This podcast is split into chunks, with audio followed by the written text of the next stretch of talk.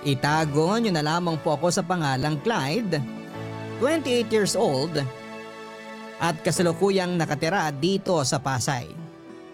Ang mga ibabahagi ko po sa inyong kwento ng aking buhay ay nangyari limang taon na ang nakakaraan noong ako ay 23 years old pa lamang. Ito ang taon kung kailan ay nagsisimula pa lamang ako sa paghabol sa aking mga pangarap. At kung kailan malapit ko nang makamit ang rurok ay bigla na lamang itong sinira ng isang taong itinuturing kong kaibigan. Konting background lang po sa buhay ko. Bata pa lamang ako ay pangarap ko na talagang maging artista. Sabi nga ng mama ko, hindi pa man ako marunong maglakad noon, ay marunong na ako mag-entertain ng tao. Half British ang mama ko kaya naman nakuha ko ang ilang magagandang features ng mga Briton katulad ng katangkaran, kaputian at katangusan ng ilong. Hindi naman sa pagmamayabang pero may ibubuga naman daw ang looks ko. Nang lumaki ako ay sineryoso ko ang pag-aalaga sa katawan ko. Naging mapili ako sa pagkain, nahilig akong mag-workout at tawagin na nila akong vain. Pero hindi talaga ako lumalabas ng bahay kapag hindi ako nakapustura. Pagkatapos ko pong mag-aral sa college ay sinubukan ko ang swerte ko sa showbiz. Mahirap po pala talaga ang sumabak sa industriyang ito dahil kung akala mong gwapo ka na, ay malalaman mong mas marami pa palang gwapo kesa sa'yo.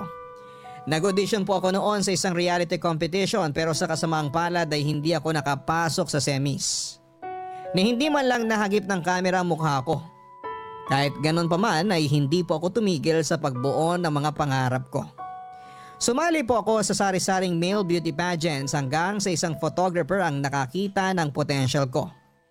Inalok niya ako na maging freelance model at doon na nga po nagsimula ang karir ko. Ginamit po ang mukha at katawan ko sa mga brochures, print ads at naging extra na rin po ako sa isang commercial na ipinalabas abroad. Ang pinakamalaking project na siguro na nagawa ko ay nang maging parte ako ng isang sikat na beauty magazine. Simula noon ay marami na po ang nakapansin sa akin at nagsimula na po ang pagdating ng sunod-sunod na bookings. Kung kailan nagsimula ng umarangkada ang karir ko ay saka naman pumasok sa buhay ko si Sandra. Hindi naman ako nanalo, pero may isang photographer na nakita yata yung potential ko. So, nakipag-work ako sa kanya. Yun yung dahilan kung bakit ako nakapasok sa modeling world. Um, excuse me, Clyde. Can I talk to you for a moment? Sure. Sir, maiwan ko muna kayo ha. Oh, Laika, bakit? May problema ba? Wala naman. Napansin ko kasi na kanina pa kayo nag-uusap. You look bored, so nilayo na kita. I can read social cues, you know. Mukha ba akong bored? Pero to be fair, may mga magagandang topic naman kaming napag-usapan. Yun nga lang, medyo kung saan saan na nga napunta. Actually, sa mga party, siya usually yung mga iniiwasan kasi once na kumagat ka sa pain niya, hindi ka na makakaalis. Tapos na yung party, hindi pa siya tapos magkwento. Talaga ba? Eh, bakit mo siya inimbitahan? Family friend. I just can't get rid of the guy. Anyway, I actually want you to meet a very special friend of mine, kaya kita tinawag. Sino? Laika ha? Ibubugaw mo na naman ba ako? Grabe ka naman, mukha ba akong bugaw? Ipakikilala lang kita sa friend ko. Nabanggit kasi niya sa akin na, type ka raw niya. Ayan na naman tayo eh. Palagi mo na lang pinoproblema ang love life ko. Alam mo namang hindi pa yan ang priority ko at the moment eh. I know, I know, career first, blah blah blah. Pero pagbigyan mo na ako. Sandra's a sweet girl. Ngayon lang siya humingi ng favor sa akin, kaya sige na, talk to her. Ano bang gusto niya? You! He likes you! You're kind of her type daw eh, so she wants to be friends with you. Usap lang ha. Walang ligawan. Walang mag-a-assume. Well, nasabihan ko na naman siya na you're not looking for a girlfriend right now. Pero, I think tinamaan yata talaga siya ng pana ni Cupido eh. Na love at first sight si ate mong girl. Nasaan ba siya? Do you see that girl in yellow dress? Saan? Ayun no, she's holding a drink. That cute petite girl by the window. Yung kulot? Yeah, pero huwag mo siyang tatawagin kulot. She hates her hair. Sige, kakausapin ko siya. Pero last na to ha. Ayoko nang ipakilala mo ako sa mga babae sa susunod. Hindi ko kailangan ng wing girl. Kaya ko maghanap ng love life ko mag-isa, okay? Okay, noted. O sige, maiwan na kita. Go get her, tiger.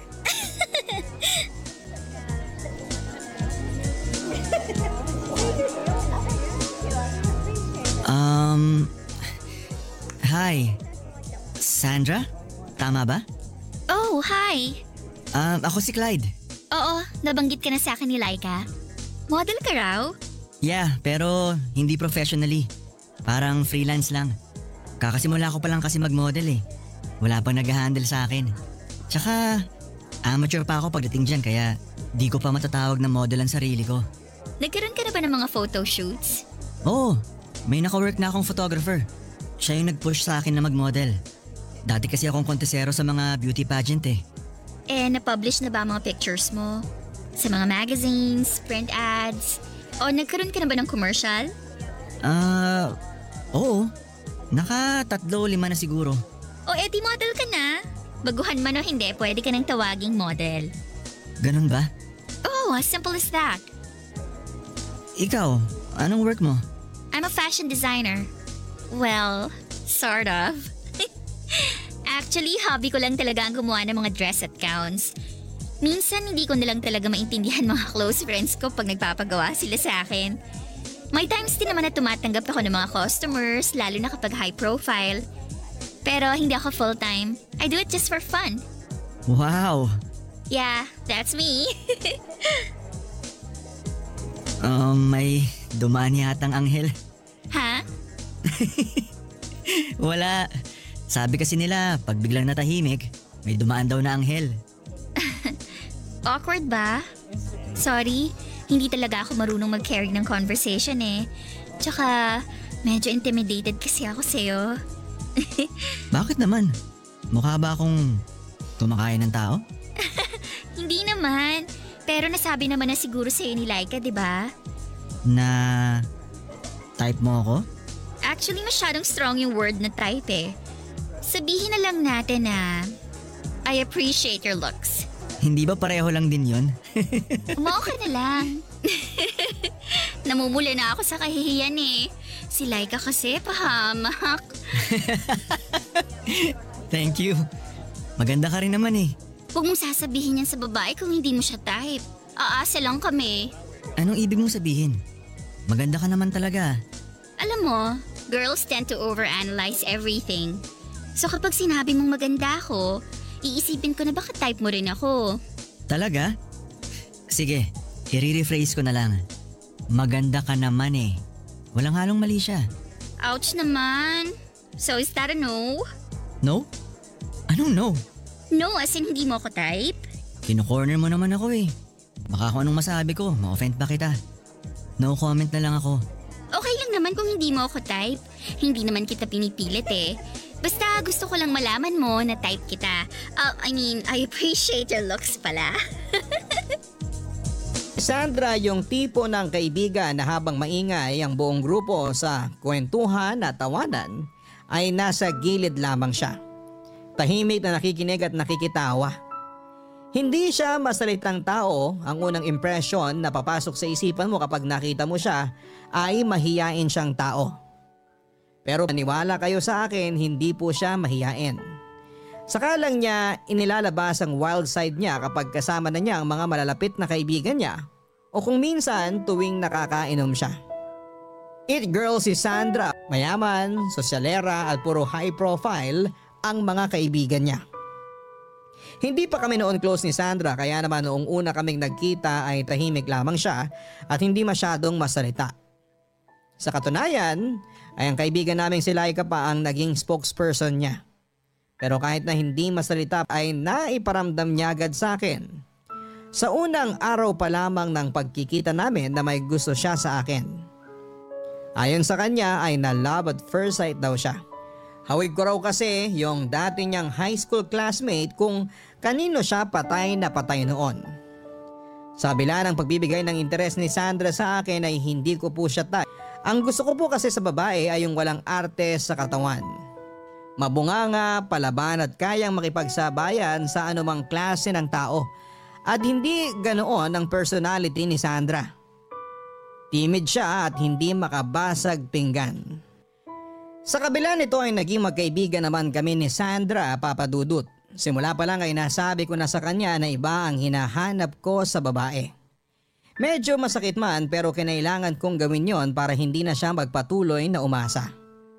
Ay naman kay Sandra ay okay lang daw kung hindi ko siya type.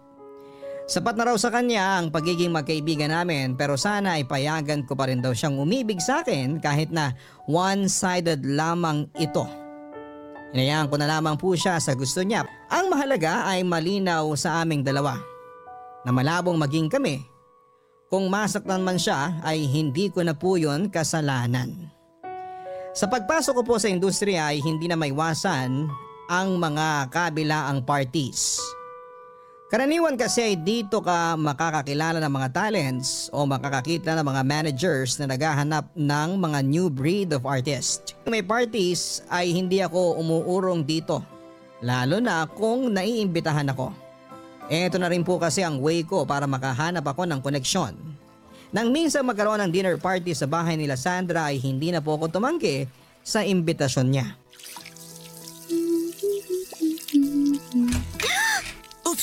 Sorry. Akala ko kasi walang tao. Nagulat naman ako. Okay lang, tapos na ako. Um, okay ka lang ba, Clyde? Okay na okay. Huh? Oh? Oh my gosh, are you sure? Medyo napadami lang inom ko. Don't worry. Gusto mo magpahinga muna? Nasa taas lang yung kwarto ko. Hindi na. Kaya ko na to. Sigurado ka? Kaya mo bang mag-drive pa uwi?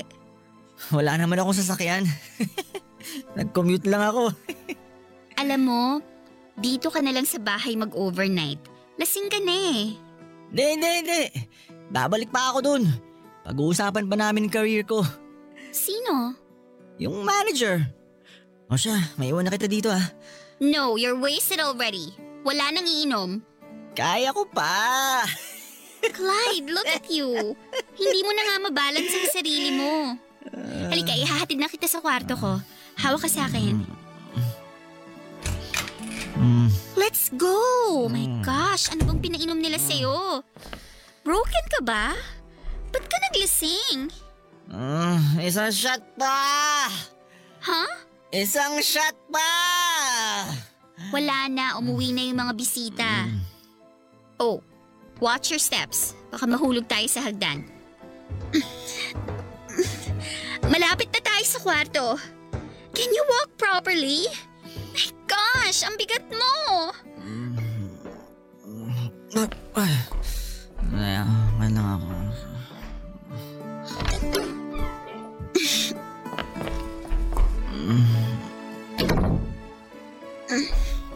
Nandito na tayo. Ah, lasing na ako. Yeah, I know. Napagod ako dun ah. Gusto mo bang alisin na lang natin yung damit mo para mas komportable ang tulog mo? Mm. I'm ang manager. Ah, O sige na, ang bukas. umayos ka. Ah, Alisin lang natin yung top mo.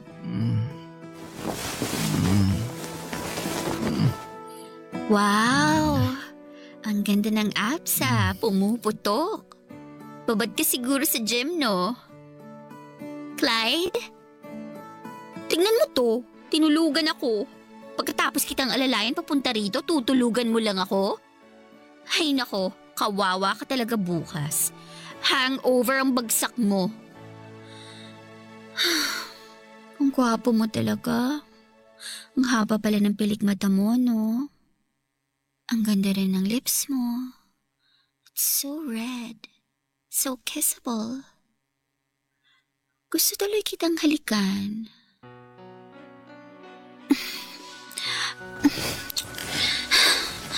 doing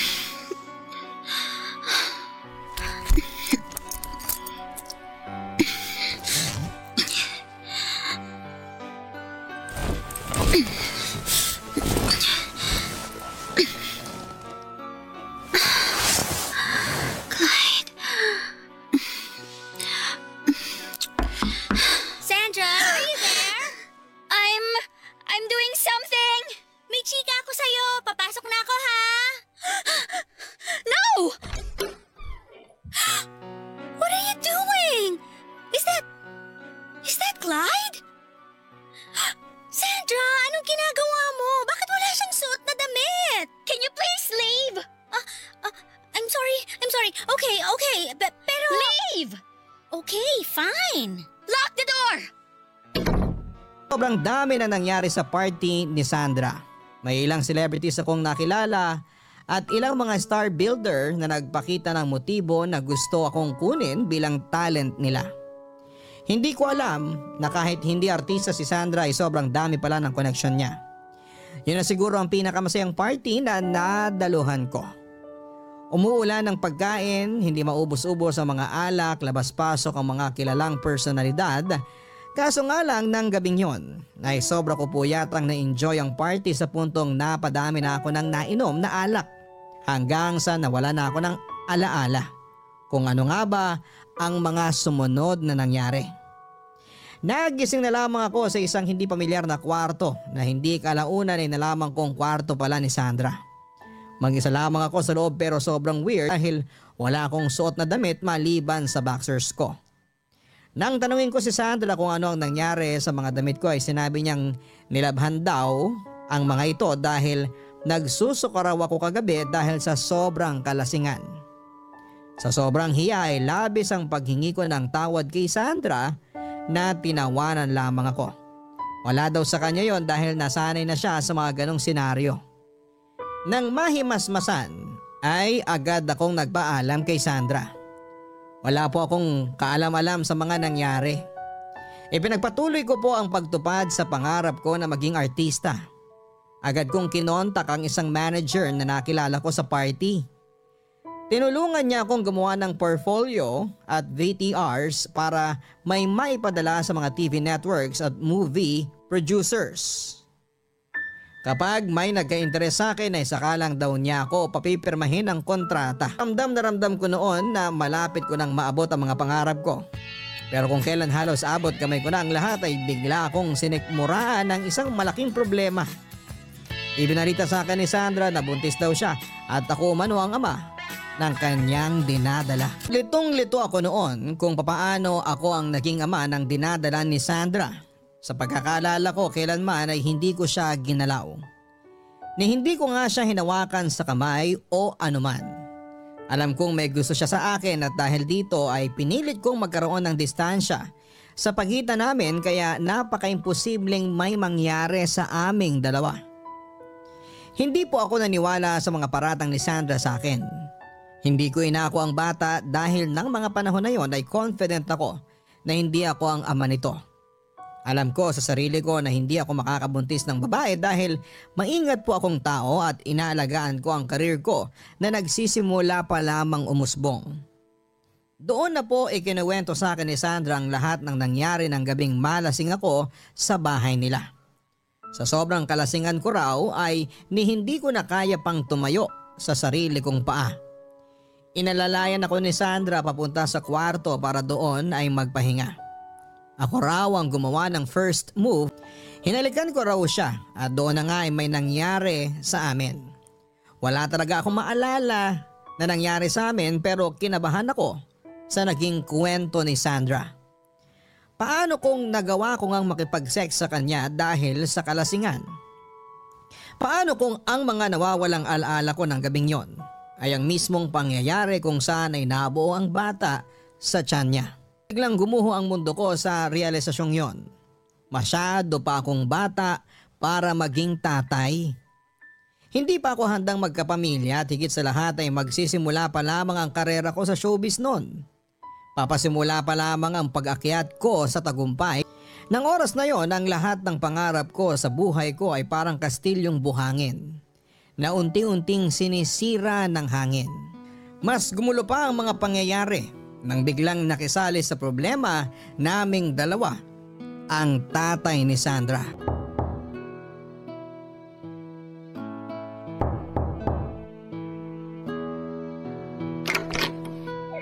Clyde, Oh, Sandra, ba't ka nandito? Paano mo pala nalaman ang bahay namin? I asked Laika. Um, may oras ka ba? Pwede ba kitang makausap? Oo naman. Gusto mong pumasok sa loob? Hindi na. Actually, pwede ba sa loob na lang tayo ng sasakyan mag-usap? Kung okay lang sa'yo, Ah, bakit?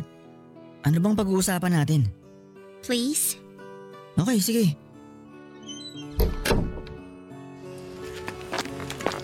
Hindi mo naman siguro ako kikidnapin, no?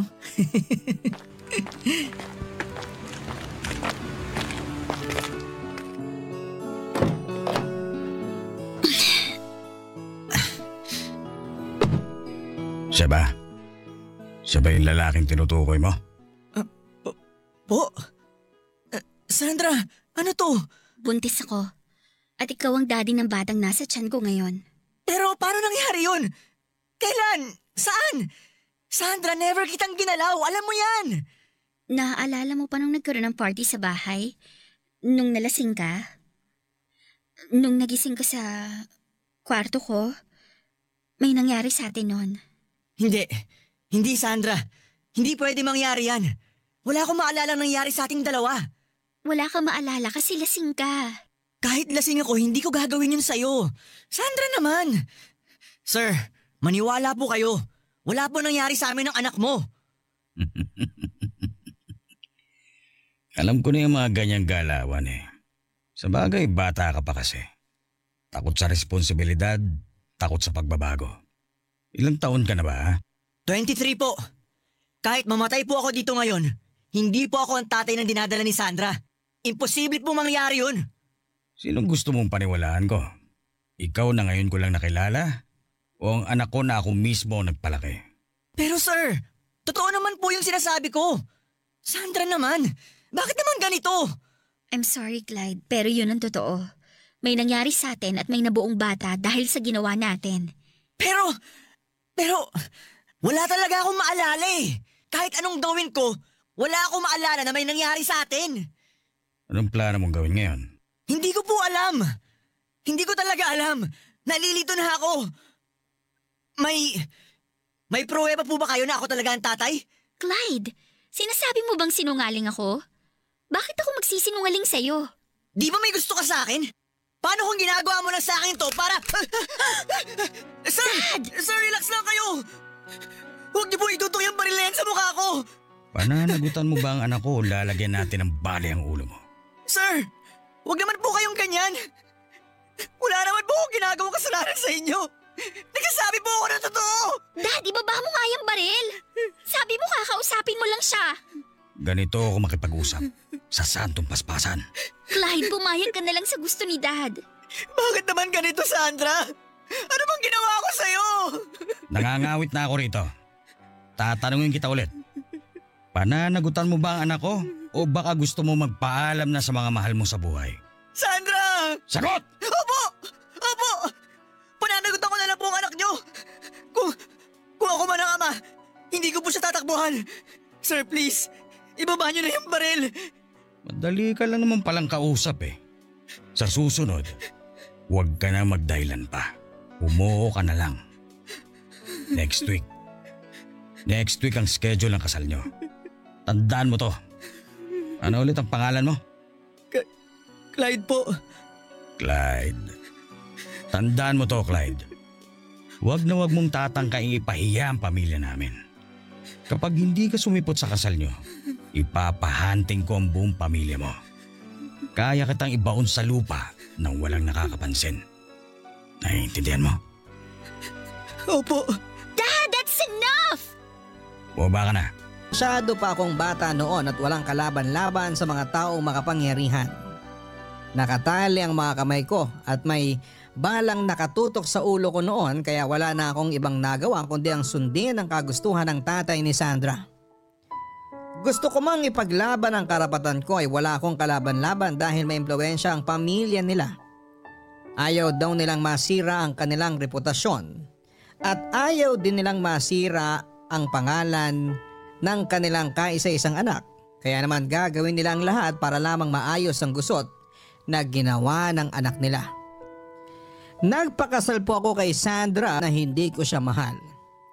Pinanagutan ko ang anak naming dalawa kahit na may agam-agam pa rin ako sa aking isipan kung ako ba talaga ang ama ng bata. Feeling ko noon ay mag-isa lamang ako sa laban katapat ng mga higanteng anumang oras ay kaya akong tapakan lang. Wala akong matakbuhan. Wala akong mahinga ng tulong at wala akong mapaglabasan ng sama ng loob. Ayaw ko din namang isali sa problema ang mama ko dahil may sarili din siya noong problemang kinakaharap sa kanyang bagong asawa. Pakiramdam ko noon ay doon na natapos ang buhay ko. Nang pakasalan ko si Sandra ay nagsimula ako sa panibagong buhay kung saan ay hindi ko na ito hawak kundi hawak na ng pamilya ni Sandra. My gosh! Sa wakas nakalayo rin tayo sa mga tao. Nakakabago din palang ikasal. Alam mo, I never imagined myself na ikasal ng ganito kabata. I mean, I'm just 25 years old. Dapat ine-enjoy ko pa ang prime years ko pero heto ako ngayon. Misis na. Ba't ang lungkot mo naman dyan? Ikaw lang yata ang groom na hindi masaya. Magpapalit na ako. Sure. Ako? I wanna enjoy my wedding gown. Mahal din to, no? Isang beses ko lang to maisusuot kaya susulitin ko na. Ang surreal pala ng feeling, no? Akalain mo, three months ago, crush lang kita. Pero tingnan mo ngayon, asawa na kita. Hindi rin pala masama mangarap. Ay nga pala, Clyde, hindi ka pa maliligo? Gusto mo, sabay tayo? After all, this is our honeymoon. Pagod ako. Kung gusto mong maligo, maligo ka mag-isa. Matutulog na ako. Grabe ka naman. Pwede bang maging masaya ka naman kahit ngayon lang? This is the start of our new chapter. We should celebrate. Bakit ako magse-celebrate? Sabihin mo nga, Sandra. Bakit ako dapat maging masaya? Anong masaya sa biglaang pagbabago ng buhay ko? Anong masaya na natigil ang pag-abot ko ng mga pangarap ko? Anong masaya sa sitwasyon natin ngayon? Clyde naman. Akala ko ba matalino ka? Hindi mo ba nababasa ang paligid? Sa ating dalawa, ikaw lang ang masaya. Ikaw lang naman na may napala eh. Bakit ganyan ka magsalita? Kasalanan ko ba na nabuntis ako? Clyde, hindi ko mabubuo ang batang to ng mag-isa. Tayong dalawang dahilan ng pagkabuo ng bata sa tiyan ko. Huwag ka nga umastang biktima dyan. Nagbago rin ang buhay ko. Do you even realize na magiging mommy na ako?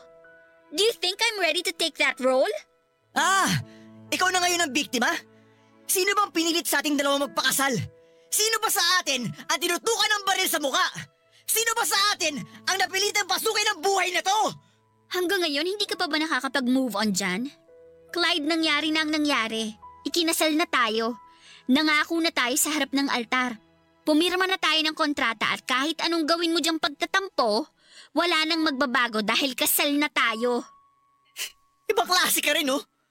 Wala kang pakialam sa nararamdaman ng ibang tao. Ang mahalaga sa'yo, nakuha mo yung gusto mo. Ang mahalaga sa'yo, naisuot mo ang mamahaling wedding gown mo. Ang mahalaga sa'yo, malinis ang pangalan ng pamilya mo. Eh ako ba?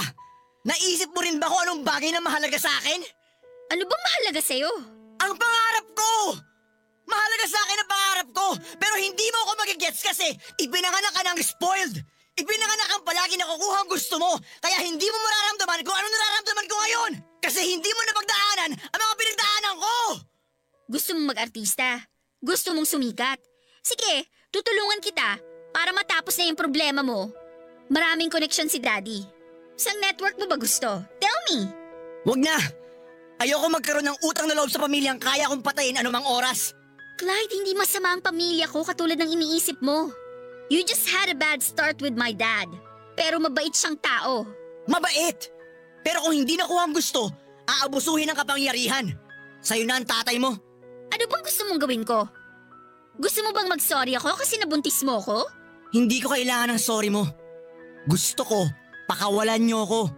Pakawalan? Anong tingin mo sa sarili mo, preso? Bakit? Hindi ba? Hawak ako ng tatay mo sa leeg. Kaya nga kita pinakasalan eh. Kung hindi niya ako pinagbantaan, malamang wala ako dito ngayon. Malamang busy na ako ngayon sa karir ko. Oh, come on, Clyde. Ano bang meron sa career mo? You're just an amateur model na inilagay sa likod ng isang cheap magazine. Kung makaasta ka naman, parang ang laki-laki ng career mo na nasira. Hindi ka naman pang centerfold. Ngayon, grow some balls at panagutan mo ang anak mo. Excuse me, maliligo na ako. Pakasal kami ni Sandra ay sa poder na po nila ako tumira. Hindi ko sana gustong lumipat sa kanilang tahanan pero eto ang kagustuhan ng tatay ni Sandra na ngayon ay father-in-law ko na rin. Gusto raw kasi niyang bantayan at alagaan ko ng maayos ang anak nila habang buntis ito. Dahil nasa ilalim ng supervision ng istrikto nitong tatay ay naging sunod-sunuran na lamang ako sa kung ano man ang gusto nilang gawin. Hindi na po ako nagkaroon ng opportunity na ipagpatuloy ang pangarap ko sa buhay. May insidente nga na dapat ay kasama ako sa photoshoot para sa isang local magazine. Ngunit hindi ako pinayagan ng tatay ni Sandra. Dahil sa mga bookings na hindi ko nasipot ay binitawan na lamang ako ng manager ko at naghanap ng ibang talent na makapagbibigay sa kanya ng pera. Pakiramdam ko ay para akong preso na nakakulong sa ilalim ng kapangyarihan ng isang pamilyang hindi ko naman pinangarap na makasama. Mabuti nga sa mga preso at may kakayahan pa silang makalaya pero ako ay para bang wala na akong pag-asang maibalik ang aking kalayaan. Nagsimula po akong ma-depress at unti-unti kong napabayaan ang katawan ko na ilang taong ko ring inalagaan. Ang mukha na dapat ay puhunan ko sa trabaho ay mas lalong pinatanda ng kalungkutan. Dumating rin sa puntong dumaan sa isip ko ang pagpapatiwakal. Agad ko rin naman po itong iwinaksi sa isipan ko dahil hindi ko kayang iwan ang mama ko. Kahit na napabayaan niya ako simula noong magkaroon siya ng bagong asawa, ay mahal na mahal ko pa rin naman siya. Mabilis na dumaan ang siyam na buwan at nilawal na rin ni Sandra ang anak naming dalawa. Gusto ko sana magpa-DNA test noon kaso wala akong pera para ipa-DNA ang anak namin. Isa pa ay baka mainsulto ang tatay ni Sandra at baka mapahamak pa ang buhay ko dahil dito. Akala ko noon kapag lumabas na ang bata sa sinapupunan ni Sandra ay baka mabago nito ang nararamdaman ko sa kanyang ina. Baka sakaling ang bata ang magbuklod sa aming dalawa at sa pagtagal ng panahon ay baka matutunan ko rin siyang mahalin. Ang kaso, kahit anong gawin ko ay wala talaga akong mahugot na pagmamahal para kay Sandra. Sinubukan ko namang mahalin si Sandra. Hindi ko lang sinubukan kundi pinilit ko siyang mahalin. Total, alam kong wala na rin lang naman akong taka sa pamilya nila. Pero kahit na ano pa ang gawin ko ay mahirap diktahan ang puso. Mahirap utusan ang pusong magmahal ng isang taong sa simula pa lamang ay hindi mo na talaga gusto. Tuwing nakikita ko po kasi si Sandra, ay nangihinayang ako sa mga opportunity na sana ay tinatamasa ko na sa ngayon. Napapaisip ako sa mga what ifs na kung hindi sana nabuntis si Sandra ay ano kaya ang kinatatayuan ko ngayon. Siguro ay artista na ako. Siguro ay nakapagsimula na ako sa showbiz at siguro hanggang siguro na lamang ako. Paulit-ulit na tumatakbo sa isipan ko ang mga pangyayari ng gabing yon sa party ni Sandra. Nagawa ko ba talagang makipag-sex sa kanya? Alam kong kapag nasa tamang wisyo sana ako ng mga panahon na yon ay tiyak na hindi ko papatulan si Sandra. Hindi kasi ako pumapatol sa mga kaibigan kong babae. Kung kaibigan ang turing ko sa kanila ay hanggang kaibigan lang talaga ito at wala nang halo pa. Hanggang ngayon ay binabalik-balikan ko pa rin ang mga pangyayari sa party bago ako nalasing. Ang huling alaala ko na lang talaga ng gabing yon ay noong alalayan ako ni Sandra papunta sa isang kwarto. Ang mga sumunod na pangyayari ay blanco na sa isipan ko. At ang memoryang sumunod na rito ay nang magising ako sa kwarto ni Sandra kinabukasan. Sari-saring katanungan ang nasa isipan ko noon. Naisip ko rin ang posibilidad na maaaring ginalaw ko ni Sandra habang lasing ako at walang malay. Kung tama man ang sinasabi niya sa akin na nakipagtalig ako sa kanya dahil sa kalasingan ay tiyak na may mga bagay na maaalala ako mula rito. Pero kahit na anong pilit ko talaga ay walang bumabalik sa memorya ko. Nang minsang lumabas ako ng bahay upang makipagkita sa mga kaibigan ay naalala ko ang sinabi sa akin ni Sandra na si Laika ang makapagpapatunay na may nangyari nga sa amin. Kinausap ko si Laika at inalam ko sa kanya kung ano ba talaga ang totoong nangyari at nagulat ako sa mga naging revelasyon niya sa akin. Oh, Clyde! Long time no see! Anong ginagawa mo rito? Ikaw ba yung naghahanap sa akin? Ako nga. Busy ka ba? May tatanong sana ako sa'yo. Hindi naman. Kaka-break lang namin actually. Mabuti naman kung ganun. Eh, para saan pala tong photoshoot nyo? Para sa isang billboard. Summer season na kasi kaya may bagong release na naman ng summer outfits. Di ba, bongga? Wow, congrats. Nagiging in demand na tayo ngayon ah. I know, right? Ikaw, wala ka na bang planong bumalik? Gustuhin ko man, hindi na ako makakabalik. Pamilyadong tao na ako eh. Oo nga pala. Congratulations! Sorry, hindi ako nakadalo sa kasal niyo ni Sandra. Biglaan naman kasi eh. Nakaschedule na yung shoot namin sa Batangas that time. Okay lang yon. Wala rin naman akong kakilala sa kasal na yun eh. Hindi ko na inimbitahan si mama kasi ayoko siyang pumunta. Bakit naman? Hindi ba maganda ang relationship mo with the family? Mahabang kwento. Kaya ba hindi ka na makabalik sa modeling? Parang gano'n na nga. Oh, I'm so sorry to hear that. Pero at least tingnan mo, may asawa ka na. Pero sa totoo lang, nagulat din ako nung nalaman kong bigla na lang kayong ikakasal ni Sandra. Akala ko ba hindi mo siya type? Ba't parang ang bilis ng mga pangyayari? May namiss ba ako? Actually, yun ang rason kung bakit ako pumunta dito. Bakit? Ah, gusto mo mag-thank you sa akin kasi ako ang naging wing girl mo. I'm the reason kung bakit kayo nagkakilala ni Sandra, ganun ba? Well, you're welcome. ah, hindi ba yun ang dahilan? Pumunta ako rito para tanungin ka tungkol sa nangyari nung gabing yun. Kailan? Sa party ni Sandra, nung sobra akong nalasing. Sabi niya sa akin na ikaw ang makakapagpatunay na may nangyari sa amin. Na ako ang tatay ng anak niya. Wait, what? May anak na si Sandra? Oo. Kaya kami biglang nagpakasal kasi nabuntis siya. At sinasabi niyang ako nakabuntis sa kanya. Ngayon, sabihin mo sa akin ang totoo. Ako ba talaga nakabuntis sa kaibigan mo? Okay, wait lang ha. Let me breathe first. Hindi ko kinakaya itong mga revelation na sinasabi mo eh. Wait, so you mean, nabuntis si Sandra at may anak na siya ngayon? No wonder ang tagal na niyang hindi nagpapakita sa amin. At kung ikaw ang ama, ibig sabihin may nangyari nga sa inyo noon?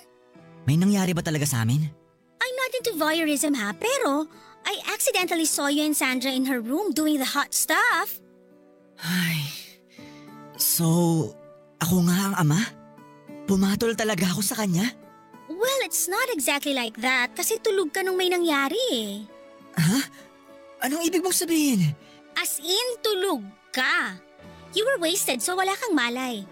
Okay, idedetali ko na lang sa'yo lahat ng nakita ko. That time, may sasabihin sana ako kay Sandra kaso hindi ko siya mahanap. So I tried looking for her in her room, tapos nandun nga siya. When I opened the door, nagulat ako kasi nandun ka rin. You were sleeping, wala kang suot na damit at nakapatong sa'yo. si Sandra! Oh my gosh! Were you... Raped? Sinasabi mo bang pinagsamantalahan niya ako habang wala akong malay? Hindi ko na-realize nung time na yon pero now that I'm thinking about it, parang ganun na nga yata ang nangyari. Sinasabi ko na nga ba may hindi tugma sa nangyari eh. Laika, kilala ko ang sarili ko. Kahit nalasing ako, hindi ako papatol sa hindi ko gusto. Naset up ako. Sinet up ako ng kaibigan mo. Oh my gosh, Clyde, I didn't know. I'm so sorry. Kung na-realize ko lang nun kung anong nangyayari, sana pinigilan ko siya. Sana naligtas kita. I'm so sorry. Ano gagawin mo ngayon? Hindi ko alam. Kahit naman anong gawin ko, wala naman akong laban sa pamilya nila eh. Para sa kanila, langgam lang ako na kayang-kaya nilang tirisin kapag kinagat ko sila. Salamat pala sa mga sinabi mo. Maiwan na kita. Para akong nasa buya ng malamig na tubig nang malaman ko mula kay Laika kung ano ang totoong nangyari. Hindi ako nakipagtali kay Sandra bagkos ay pinagsamantalahan niya ako. Ginamit ni Sandra ang kawalan ko ng malay para maisagawa ang pansarili niyang kagustuhan. Wala akong consent sa nangyari sa pagitan namin dalawa kaya technically ay rape ang ginawa sa akin ni Sandra. Dahil sa mga nalaman ko ay mas lalong lumaki ang galit ko sa asawa ko. Sinadya niya ang lahat. Hindi si Sandra ang biktima rito kundi ako mismo. Para ba akong nahulog sa isang patibong para lang makulong sa isang pag-ibig ng babaeng gusto akong maangkin. Katulad nga ng sinabi ko kay Laika, ay wala naman akong laban sa pamilya ni Sandra. As usual ay wala naman akong magawa ukol rito. At kahit pa ipagsigawan kong ginahasa ako ay paniguradong wala ring maniniwala sa akin. Tiyak akong mas papanigan nila si Sandra dahil sa aming dalawa ay siya ang may pangalan. Isa pa hanggang sa ngayon ay nagbubulag-bulagan pa rin ang lipunan sa katotohanan ang mga kalalakihan ay maaari ding maging biktima ng panggagahasa. Mas lalo akong binigyan ni Sandra ng rason para hindi ko ibigay sa kanyang pagmamahal na kanyang inaasam. Kung pwede lang sanang pagbuhatan ko siya ng kamay ay matagal ko nang ginawa pero may respeto ako sa mga babae. At kahit na malaki ang kasalanan nila sa akin ay hindi ko sila kayang saktan physically. Ang ginawa ko na lang ay itinuong ko na lamang sa anak namin ang buong atensyon at pagmamahal ko. Itinuring kong parang hangin si Sandra sa buhay ko. Hindi ko siya nakikita, hindi ko siya nararamdaman. Hindi ko siya pinapakialamanan.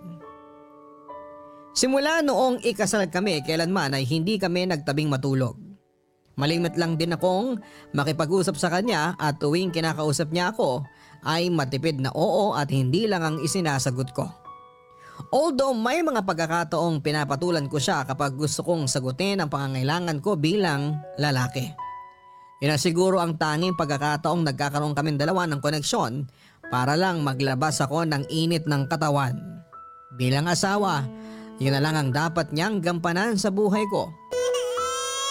Baby, mommy's here, so stop crying now, okay? Ano pang gusto mo? You want milk? Are you sleepy? Please stop crying na! Naririndi na ako sa'yo! Ano bang ginagawa mo sa bata? Kami na nga! Yaya! Pakikuha nga to si baby! Akin na po, kuya. Salamat! Oo, baby. Andito na, Yaya. Tana, tana. Nanay ka! Di mo kaya patahanin anak mo? Madaling sabihin yan pero hindi mo alam ang hirap ko bilang first time mom. Hindi mo ba alam na habang mahimbing ka sa pagtulog, busy naman ako sa pagpapatulog ng bata? Tuwing masaya ang gising mo sa umaga, ako naman puyat. Ang dami kong sakripisyo para sa batang yan so don't you ever dare question my role as a mother. Nagrereklamo ka na ngayon?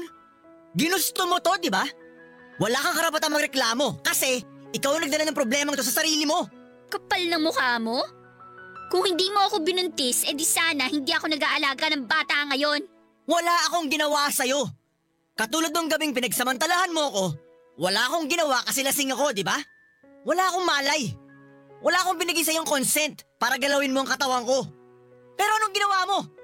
Pinagsamantalahan mo ang kawalan ko ng ulirat. Kaya wag mong sasabihin binuntis kita dahil ikaw ang bumuntis sa sarili mo. What are you talking about? Alam ko na ang totoo, Sandra. Matagal na. Sinabi sa akin ni Laika lahat na nakita niya nung gabing yon. You raped me!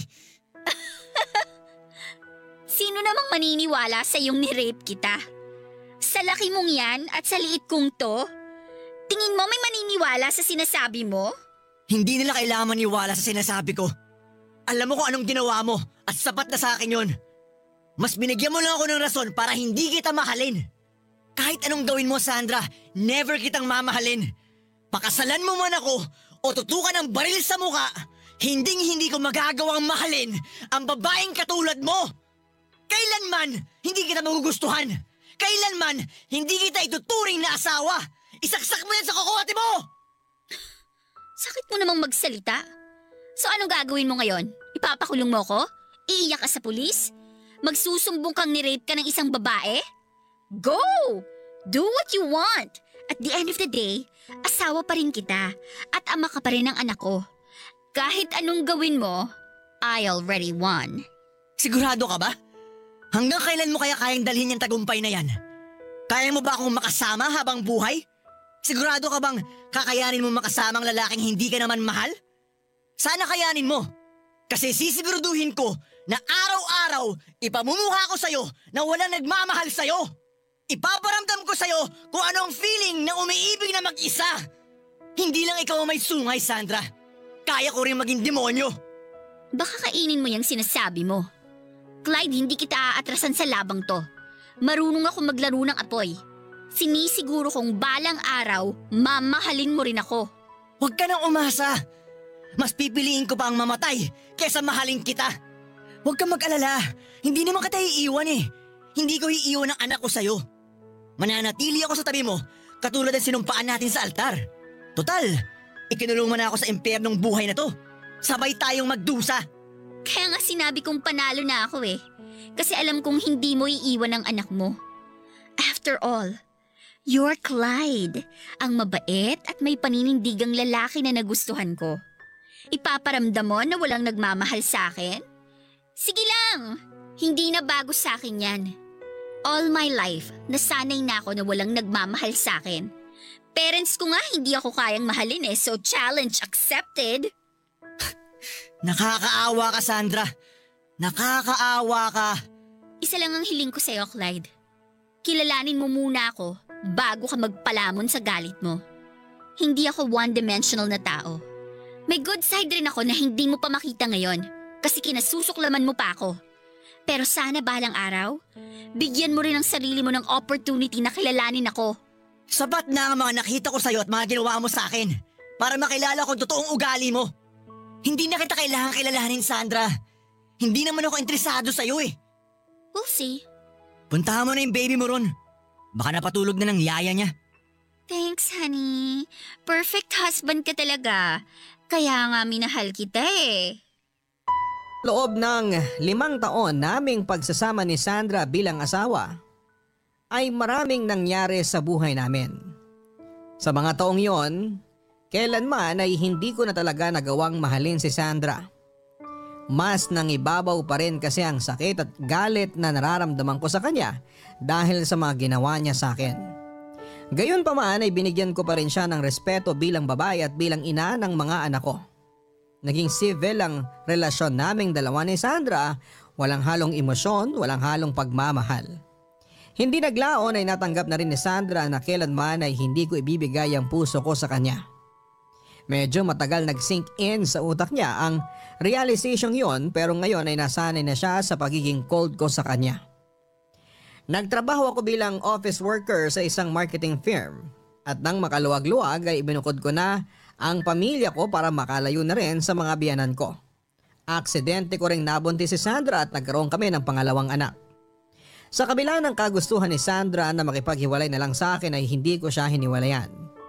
Ayokong iwan ang mga anak ko sa kanya dahil ayokong lumaki silang walang ama. Ayoko ring ibigay kay Sandra ang kalayaang ninanais niya dahil matapos niyang sirain ng buhay ko, ay hindi ko basta-bastang ibibigay sa kanya ang kapanatagan ng loob. Nagsawa na siguro noon si Sandra sa pagmamahal sa akin dahil ilang beses din niya akong sinubukan palayain. Sinubukan niya akong pakawalan pero masyado ng malalim ang ibinagsak ko para makabangon pa sa buhay. Siya ang nagtulak sa akin sa buhay na ito kaya hihilahin ko rin siya pababa para sabay kaming mamuhay sa malaimpyernong mundo na binuo ng kanyang makasariling pag-ibig.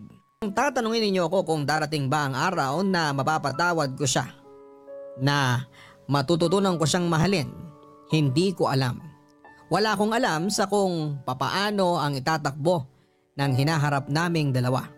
Malay natin baka biglang magbago ang ihip ng hangin.